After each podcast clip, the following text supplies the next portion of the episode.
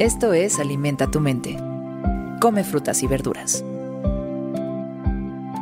Hoy nos vamos a alimentar con Emily Dickinson. Emily Dickinson fue una poeta estadounidense poco conocida durante su vida. Desde entonces ha sido considerada como una de las figuras más importantes de la poesía estadounidense. Si bien Dickinson fue una escritora prolífica, sus únicas publicaciones durante su vida fueron 10 de casi 1800 poemas. Sus poemas fueron únicos para su época, contienen líneas cortas, por lo general carecen de títulos y a menudo usan rimas así como una puntuación no convencional. Muchos de sus poemas tratan temas de muerte e inmortalidad. Hoy nos acercamos a su sabiduría con estas palabras. El para siempre está compuesto de ahoras.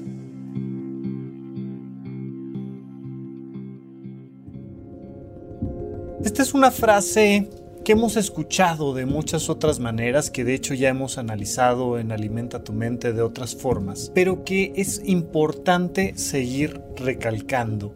Los seres humanos tenemos una capacidad de imaginar que no tiene límites. Tenemos la capacidad de imaginar prácticamente cualquier situación, cualquier circunstancia y podemos imaginarnos la historia del universo, que son 14 mil millones de años, centavos más, centavos menos, y lo podemos imaginar y nos podemos imaginar el Big Bang y nos podemos imaginar lo que pasó antes o después del Big Bang y nos podemos imaginar miles de millones de Big Bangs y es solo un proceso de imaginación. De la misma forma, nos podemos imaginar un amor que es para siempre. Pero cuando nos bajamos de esta imaginación, cuando tratamos de convertir los sueños en realidad, necesitamos empezar a tomar elementos propios de nuestra conciencia vital, de aquello que genuinamente nuestros cinco sentidos nos permiten vivir.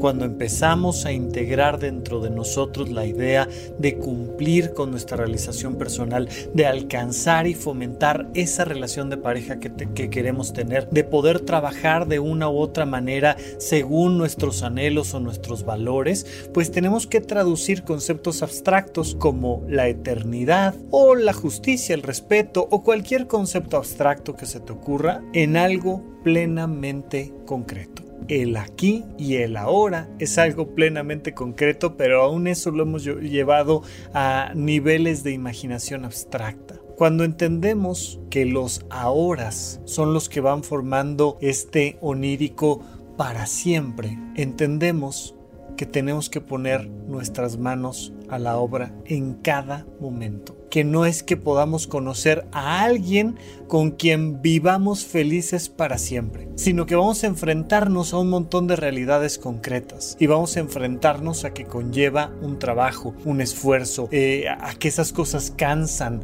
o frustran o demandan tiempo, atención, dinero y que ahí estamos construyendo ese para siempre. Esto que nos va trayendo de nuevo a la realidad y que nos va haciendo preguntarnos todos estos conceptos abstractos que tengo, que quisiera alcanzar, cómo los puedo poner en mi agenda, cómo se pueden fotografiar, cómo se pueden filmar, cómo se pueden poner en papel como, como acciones siguientes. Y entonces vamos ahora sí entretejiendo toda la realidad con toda la fantasía. Y es ahí cuando creamos la combinación de ambas cosas que se va dando nuestro más profundo sentido de realización personal. Si quieres mejorar tus vínculos interpersonales, si quieres alcanzar un poco más tus sueños, es muy importante que empieces a aterrizar la abstracción de la eternidad en lo concreto del aquí y el ahora.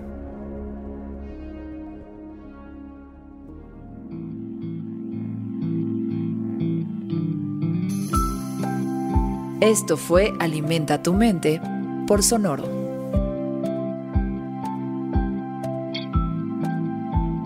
Puedes escuchar un nuevo episodio todos los días en cualquier plataforma donde consumas tus podcasts.